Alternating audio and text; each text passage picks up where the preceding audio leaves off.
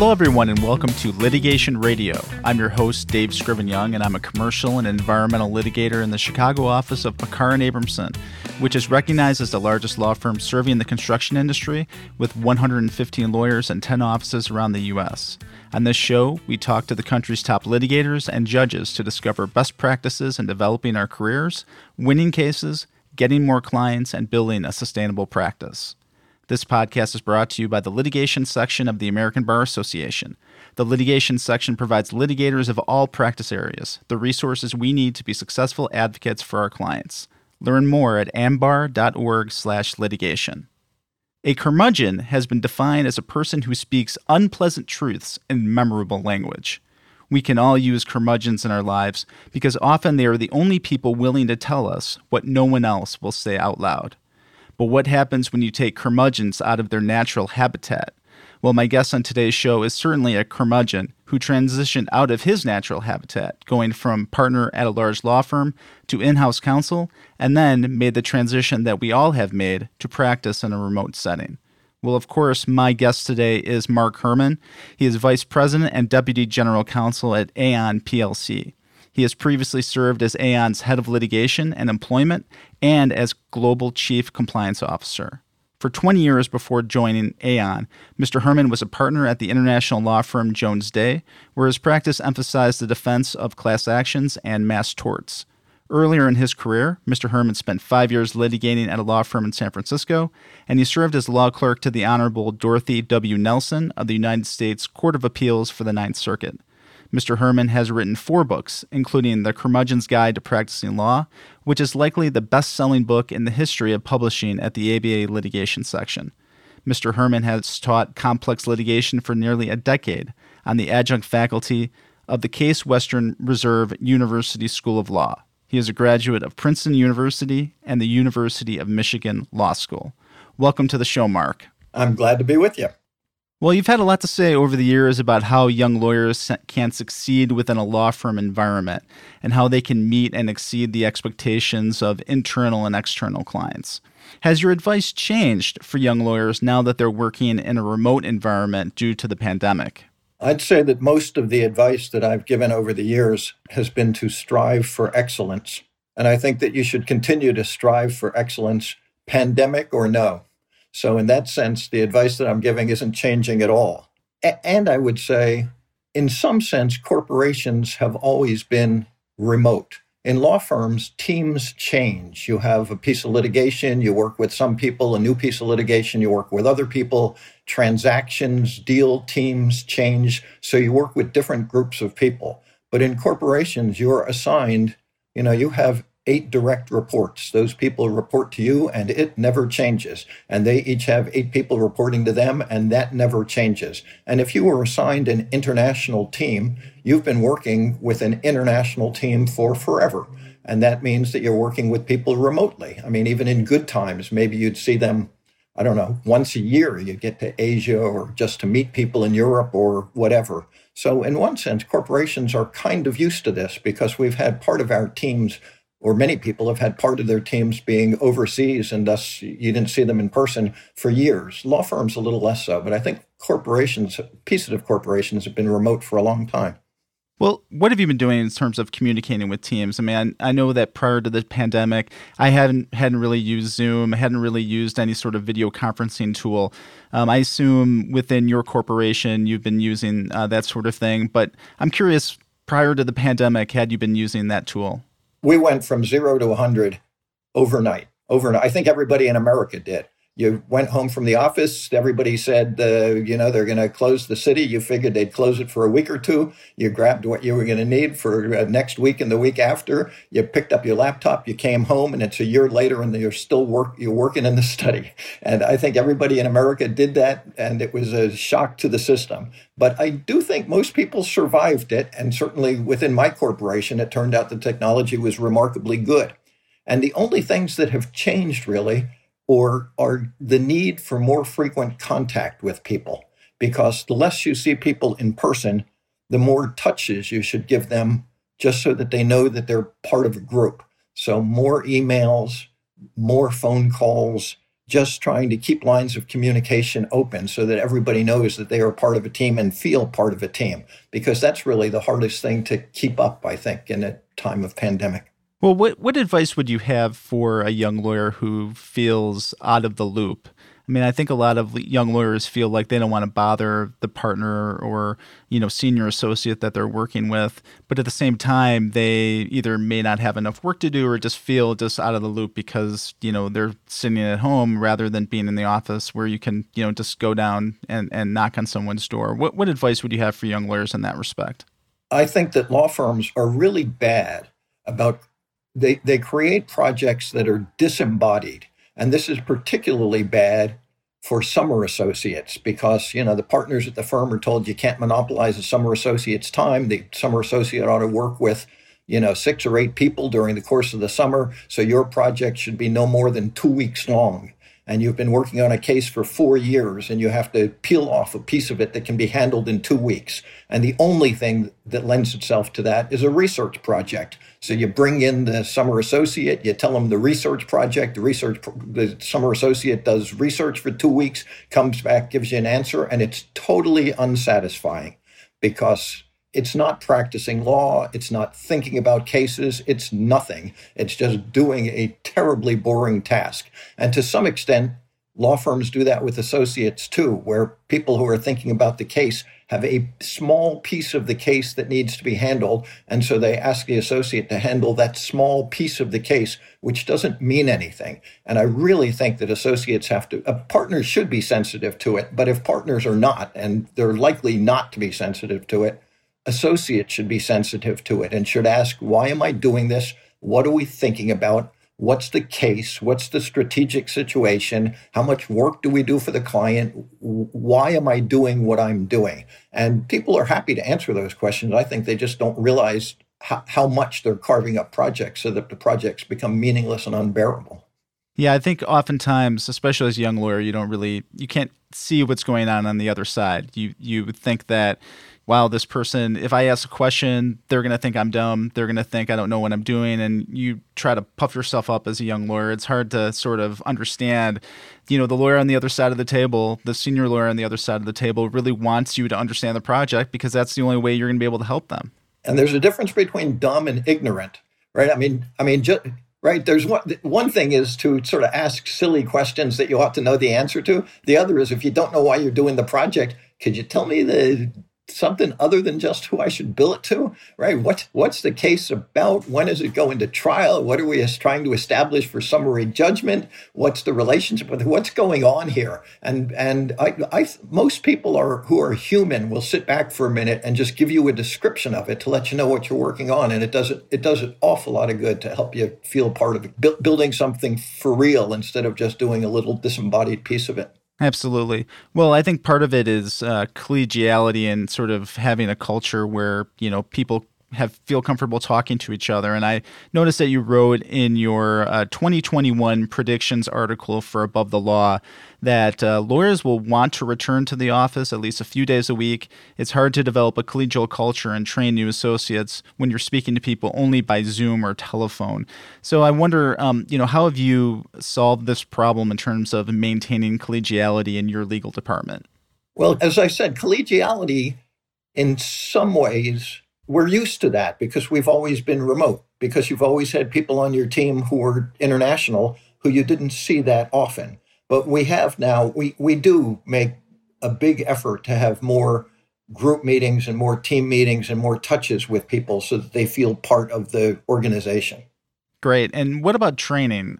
New lawyers need to be trained. Um, uh, they feel like maybe they don't get enough training. How, how do you solve the problem of training new lawyers uh, in a remote environment? And perhaps uh, you might give an example of how you're accomplishing this at Aon. Well, at Aon, we have less of a training issue than they do at law firms, at least in our law department, because we don't hire people right out of law school. So, for the most part, we are bringing in people who already have six or eight years of experience and they obviously don't know the company or you know the secrets about the company that one learns after having been there for a while but they have a pretty good sense of the substantive law because they've been doing it for a while at law firms cle type training I think is better now than it was before the pandemic because CLE type training, you know, uh, uh, CLE courses and trainings have all moved online. The bar associations have moved their conferences online. Everything can be seen by everyone. You don't have to fly out of town to do it. You get better speakers from more locations who don't have to waste a day flying in and a day flying back. So, in some ways, the opportunities are better. And even I mean, that's CLE type training, which only is only a piece of the training puzzle. But there are also other things that have become easier in the pandemic. For example, depositions. If you wanted a junior associate to just watch a deposition because they'd never done one, and the, the rule is, you know, watch one, then take one, to have them watch one, you and the associate had to fly to LA to do the deposition. And now that's not true because you and the associate can dial in by Zoom and there's no expense or cost except for the time of the associate watching. So, in some ways, more people can participate in things because you don't have to fly them there to be there, right? The, the hardest thing is really informal communications because that's what you're not running into people by the in the you know getting a cup of coffee and just talking to people about that and that's and that's very tough but i think associates have to be aggressive about it ask for explanations what you're working on as, as always, ask for experience. If two cases that are related are getting argued on appeal on the same day, tell the partner that you think you should argue one of the two appeals. If a case is going to trial, say, you know, this is the least significant witness. Here's the outline. I can do it. I'm going to do a witness, and just make opportunities for yourself because a, a little a little bit of aggressiveness is the way you get ahead. Yeah, I've always, uh, you know, reading your book, The Curmudgeon's Guide, always makes me think that there are certain things that young lawyers can do to make a path for themselves in their career and to ma- have the senior lawyers that they're working with trust them because that's really the only way that you're going to be able to move on, whether it's at a firm or in house or wherever you're at, organization, um, is by developing uh, that trust uh, relationship. Uh, you're doing great work that helps you develop more opportunities. But I agree with you, Mark. You also have to step up and ask for those opportunities once you've sort of, you know, you've made that trust because I find that it's, you know, along the way, senior lawyers are, are a little hesitant to kind of give up you know that piece of opportunity because they want to do it. It's it's it's fun to do. That's you know that's what we do with our lives is you know we're litigators. We want to do that argument. We want to take that key deposition and sometimes it's hard for senior folks to to step aside to allow a junior person to do it but it's incumbent i think upon a junior person to let let them know hey i want to i want to work on these projects. I want to do this deposition both to let them know and to prove that you can do it. I mean, senior partners don't want to give up the good stuff for two reasons. One is it's fun to do, and the other is if the junior person screws it up, that'll be really, really bad. So you have to create trust first and then make the request, and then there's a chance that the that things will happen. Well, let's talk about another piece that I often hear young lawyers ask about, which is business development. I think we all know that, you know, if you want to advance your career at a law firm, business development is key. But I think, you know, young lawyers are they, they often have the wrong idea about the cases that they can bring in because law firms, you know, especially large law firms won't won't take just just any case. I'm curious as to when you were at Jones Day, what was the path that you took to develop business? When junior lawyers ask me what they should do to develop business, I tell them words that they don't want to hear. For example, tell yourself that you will write one short article this year, and one short article next year, and one short article for every year for the next 20. And after 20 years, you'll pull out your firm bio and it'll be pretty impressive because there's going to be a list of 20 articles that you wrote. And there is nobody, there is nobody who wants to do that because sitting down and writing articles is a pain in the neck and because it's non billable and the firm is not rewarding you for it. And why should I do that? But absolutely everybody in the year 2041 is saying, oh my God, I wish I had done that because everybody wants to have the impressive list of articles on their bio that they can show establishes their expertise. And the sad fact is, you can't get from here to there without doing it. So just tell yourself You're going to write one a year and see where it takes you. And I will tell you that articles beget articles by the time you've written three or four articles in a field uh, over the course of a few years, people start to notice. And so they ask you, you know, they solicit articles from you. Can you do this thing that's on a tangent of it or that has something to do with what you've written about? And articles beget speaking engagements because the people who put together panels are looking for folks who are knowledgeable and they look in the literature and your name is out there. So one a year for 20 years. You don't want to hear it? but tell yourself you're going to do it because 20 years from now, you'll appreciate it. Well, I understand that was part of uh, your business development plan, or maybe it was thrust upon you, which was uh, doing some blogging at Jones Day. Tell me a little bit more about that. I was asked to chair our products liability business development committee. And in order to create that practice, the people on the committee were writing articles and giving talks and after a while, I started blogging and people were making contacts and meeting people. And I will say that you don't get immediate results. And because you don't get immediate results, over time, the committee sort of collapsed because everybody was saying, why am I writing, wasting my time writing articles and talking to people and giving speeches and we're not getting any work and the firm doesn't reward you for doing non-billable stuff that doesn't yield any work and people wanted to stick to their knitting and slowly you lose people. And after 7 years, 7 years of doing that stuff, I ultimately landed a whale that was a very big client for the firm. The, the problem, of course, is that there's absolutely no guarantee of that. So it could have been, it could be three years and you land a whale, and it could be seven years and you land a whale, and it could be from now to retirement and you never land a whale. And you're doing it all on spec, and it's an awful lot of effort for something that is an uncertain result. So push, but remember, it's not going to be satisfying. I will say a lot of people think once they write one article, the phone is going to ring off the hook. I mean, that was certainly true of me. The first article I wrote, and I published a little ditty in California litigation years ago, and was thinking, oh, great, I published an article. So now people are going to start calling me for advice on that field. And I don't think over the course of a career, I ever got called for advice on the topic of that first article. So and don't give up just because you've done it for three or four or five years and it seems like a pain. And remember, the road is long and you can only get to the end of it by doing what you have to. So do it slowly, see it works, and then hope that luck lands with you.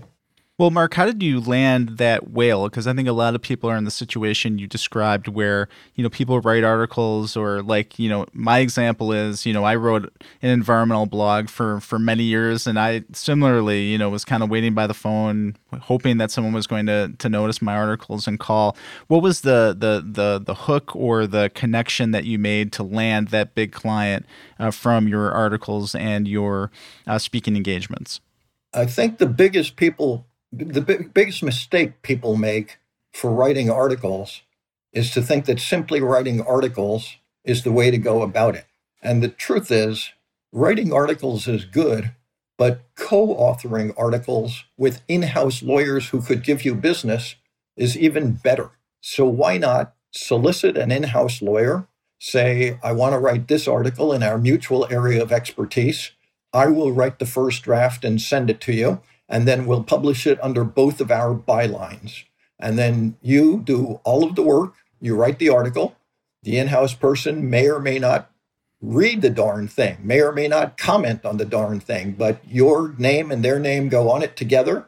And then they got to see the quality of your work and they will remember you because they wrote that article. They wrote in quotes that article with you many years ago. And it's the same thing with panels speaking on a panel is good, but inviting an in house lawyer to speak on a panel with you is better because in pre pandemic times, you had to fly to New York and you'd have dinner or breakfast together and then you'd have to chat for a little while. Remember, you prepare the questions, you prepare the answers, you hand the script to the in house lawyer. So the in house lawyer does absolutely nothing. And then the two of you speak on a panel together and the in house lawyer remembers that. So, so if you were doing articles and speaking, never write alone, never speak alone, never dine alone. The blogging was good because although it did not, it was very hard to tra- for I, I wrote a blog with another guy for for three years before I left Jones Day called the Drug and Device Law Blog, and it was very good for making us prominent in, in the field. Everybody knew, oh, you guys write the blog, and it was very good for for having people solicit us to speak on panels because they knew that if they invited us to speak on a panel in Chicago, we would promote the panel on the blog. So it was free advertising. If you asked one of us to speak, the blog would make a pitch. The media, too, you know, uh, the Wall Street Journal is looking for somebody to, to give them a quote about some new drug and device case. They go online, they find the blog, and then they call you. So your name is in the press. So it served those purposes. Law, that, of course, is not money you, you know, being invited to speak and having having people in the press want to quote you is not what law firms are looking for. But if you want to raise your profile, file, I found that that blogging was a very good way to to raise your profile. Well, other than uh, blogging or or speaking engagements, uh, what other business development practices did you see at Jones Day that worked? So everything is a crapshoot. And I would say that although it never happened for me, at large law firms, the easiest way to get clients is to have them handed down to you from more senior lawyers. So the senior person and you are working with the client, and over the course of several years, you take on more and more responsibility, and you are handling more and more of the communications with the client and finally the senior person is just too busy and you are handling your cases on your own or with very minimal supervision you know give me a call before you commit malpractice. Other than that this case is yours right? And uh, eventually the senior partner retires and who is the client going to be handed off to? And all of a sudden you're sitting atop something that is very valuable to the firm again, that is as random as having articles or speeches or anything else yield business, but it certainly does yield business. I certainly saw that happen at Jones Day. And I know that for Aon, there are people who have retired and have bequeathed Aon to other people who are just competent people who we got to know, know during the course of the years from working with them. Are in-house departments open to uh, conflict situations as well? I, I know that you know usually a corporation has sort of a stable of law firms um, that they use. But what if those law firms have, you know, a conflict? Uh, is that a, an opportunity as well? It is extremely hard to get onto the list of law firms that significant clients use. We have long established relationships with lawyers who we know and trust, and they are good and they have proved it to us repeatedly over time. At least at, at, at my corporation, we took our relatively small value cases in the United States, grouped them together, and asked three or four firms who we trusted to make a bid for an alternative fixed fee deal, an alternative fee arrangement, a fixed fee deal, where they would do all of the cases with a value under a certain amount that we faced in the United States over a three year period for a fixed fee. So you're not breaking into our lineup of lawyers on the little cases because we've sold them all off. Every once in a while, we acquire a company and there is a lawyer handling a case for the acquired company. And we see that lawyer in action because they were already doing the case before the acquisition, and they continued doing the case after the acquisition. And I have seen a couple of those situations where they were very good lawyers, and we held on to them not just to do things in that field, but in other fields too. We were delighted to be introduced to them. But I will say that as just a stranger to a corporation, and you saying you want to have lunch with me. So can we have lunch? And you're thinking, oh, this is great. I'm going to have lunch with that guy. And therefore, he's going to call me up the next day and hire me. The odds against that happening are extremely long because you tell me over lunch that you were good. And the guy I had lunch with yesterday said he was good. And the person I'm having lunch with tomorrow, tomorrow thinks that that person is very good too. And everyone else I've ever met says that they're a good lawyer. And the truth is, most of you are lying because the average lawyer, sadly, is average. And we don't want to hire the average lawyer. And the fact that you're good establishes absolutely nothing. So it makes no difference. And I and many people are unwilling to take their chances on new lawyers because if they're bad, you pay a real price for hiring somebody who's no good. And the fact that they tell you they're good doesn't make any difference. So, really, what you're looking for are conflict situations, as you said. If we can't use our usual law firms and you've attracted my attention and you've said, I'd like to hire you if you have a conflict, maybe I'll do the case at a discount in order for you to see what I can do. A conflict counsel is a good opportunity. When we get sued in new fields of law, you know, we'd never been sued for whatever, escheat law in Kansas before. Oh my God, I need a lawyer who specializes in the escheat law of Kansas. I, there's nobody on the usual list of counsel who can do it. So I have to find somebody who's a specialist in escheat law. And the same thing with new geographies. Maybe I needed somebody who's in Kansas, for example, and we might go to National Counsel and Kansas Local Counsel, but it might be a smaller case we might need somebody locally. And that way we, we would need a new lawyer. So new areas of law, new geographies, or conflicts counsel are really the possibilities. But other than that, it's extremely hard to get on the list of approved counsel for big corporations. So following up on you know a couple of things that you said um, you talked about that you may have to hire a specialist. And when i was at some pretty large law firms i always heard you know, people, well, they said, well, when you describe yourself, you're really a specialist in the rules of evidence, rules of civil procedure, because you can take basically any case.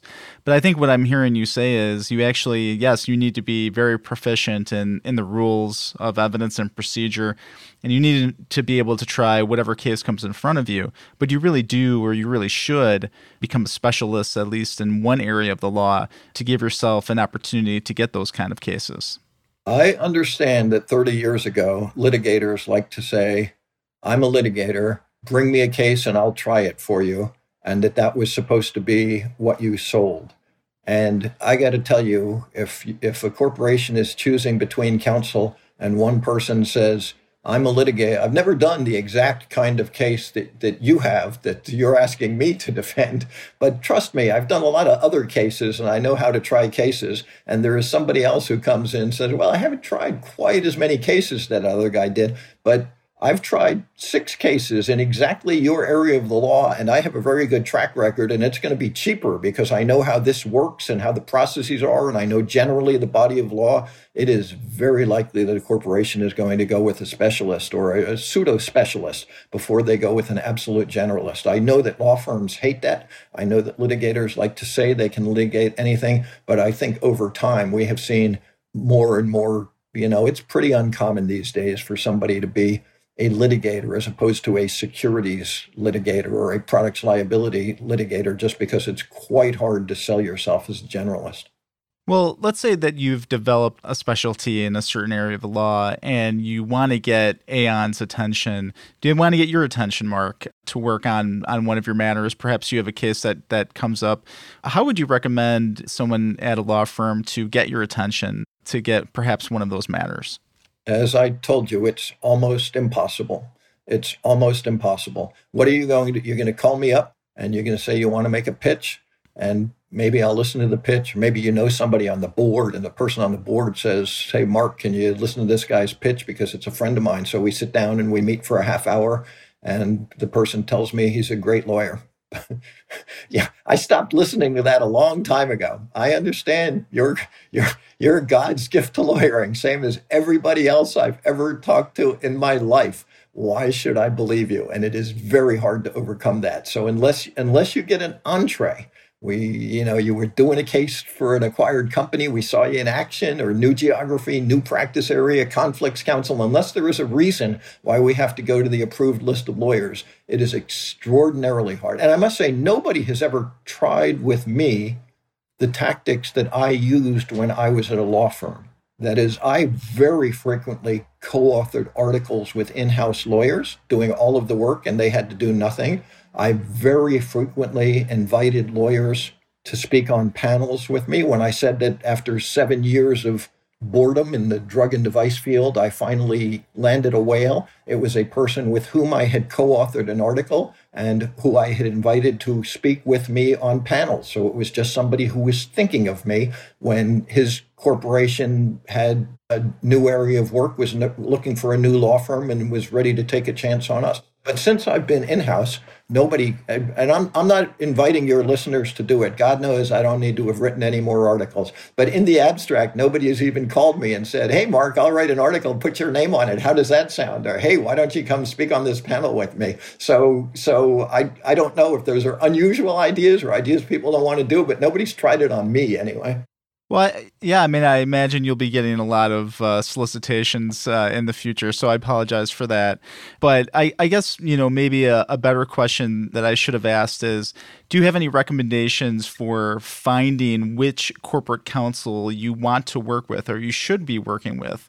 for articles or, or panel discussions because you know there are lots of corporations out there and maybe you're at a firm that like a you know a very large firm that you know doesn't specialize like like mine specializes on the construction industry so obviously you know construction companies would be sort of be in my my wheelhouse but if you're at a very large law firm like jones day that doesn't you know specialize with a certain industry how do you pick and choose which uh, corporate counsel or how do you find corporate counsel to, to start working with in terms of writing articles and speaking engagements? I think you're confusing law firms that don't specialize with lawyers who do specialize because it, it is true that law firm will handle any problem of the Fortune 500. You you name it, we we got it. And in fact, do you have you know I got an IP case in Taipei. Do you have any IP lawyers in Taipei? Give me a half hour and I'll get back to you. We got the best guy. I'm sure we have the best guy you ever heard of who does IP in Taipei. Give me an hour. And you, you send around a message. Hey, anybody know? Do we have anybody who does IP in Taipei? And get back to the client, right? But for an individual lawyer at a law firm, you specialize in something. So if you are specializing, for example, in products liability, drug and device product liability law, as I was, I was looking for people who made the hiring decisions at drug companies in pharmaceutical product liability cases. I was not offering to co-author articles which guys who were hiring, you know, tax counsel. That was stupid.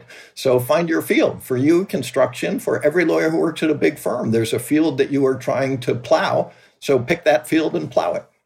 Excellent. Well, Mark, I, you've given us a lot of things to think about, a lot of food for thought. Appreciate your tips. I think our time is about at an end. I wonder if you had any sort of last last tips or anything else you wanted to say to our audience today. Uh, I think that doing the very best that you can do is sort of underappreciated.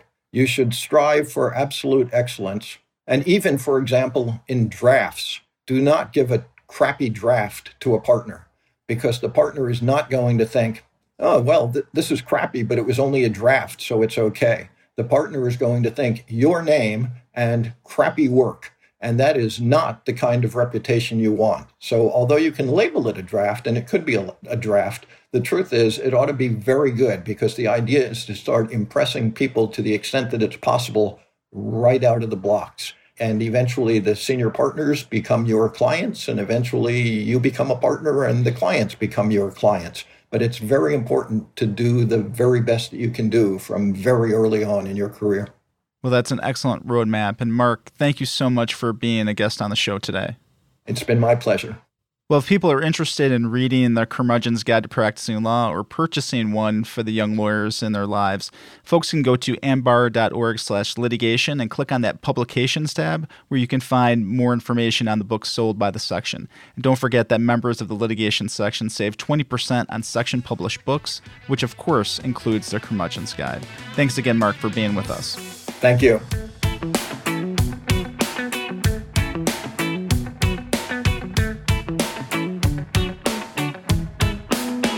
Now it's time for our quick tips from the ABA litigation section. So let's welcome back Darryl Wilson to the show.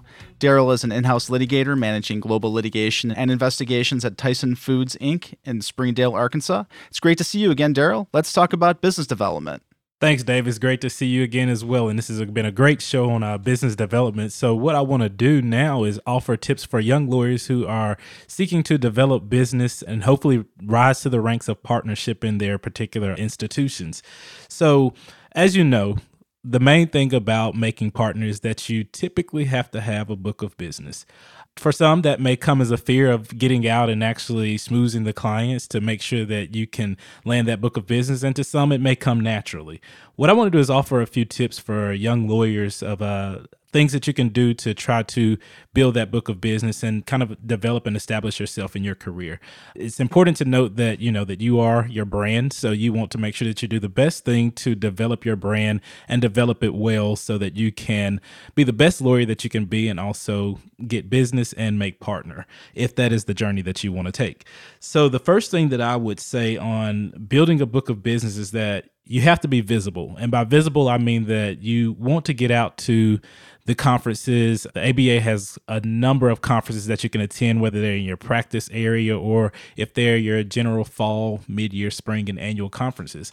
At those conferences, oftentimes there are CLEs that are being held, and by those CLEs, uh, oftentimes you have in-house individuals that are participating as panelists on those CLEs. So you want to make yourself visible. And what I mean by being visible is you want to be in the room. The ABA will oftentimes provide you with kind of a pamphlet before that kind of shows you what the, the CLE panels will be about and who those speakers are. You want to take some time before that conference to review that panel and see the different individuals that are speaking on that panel and then place yourself in the room.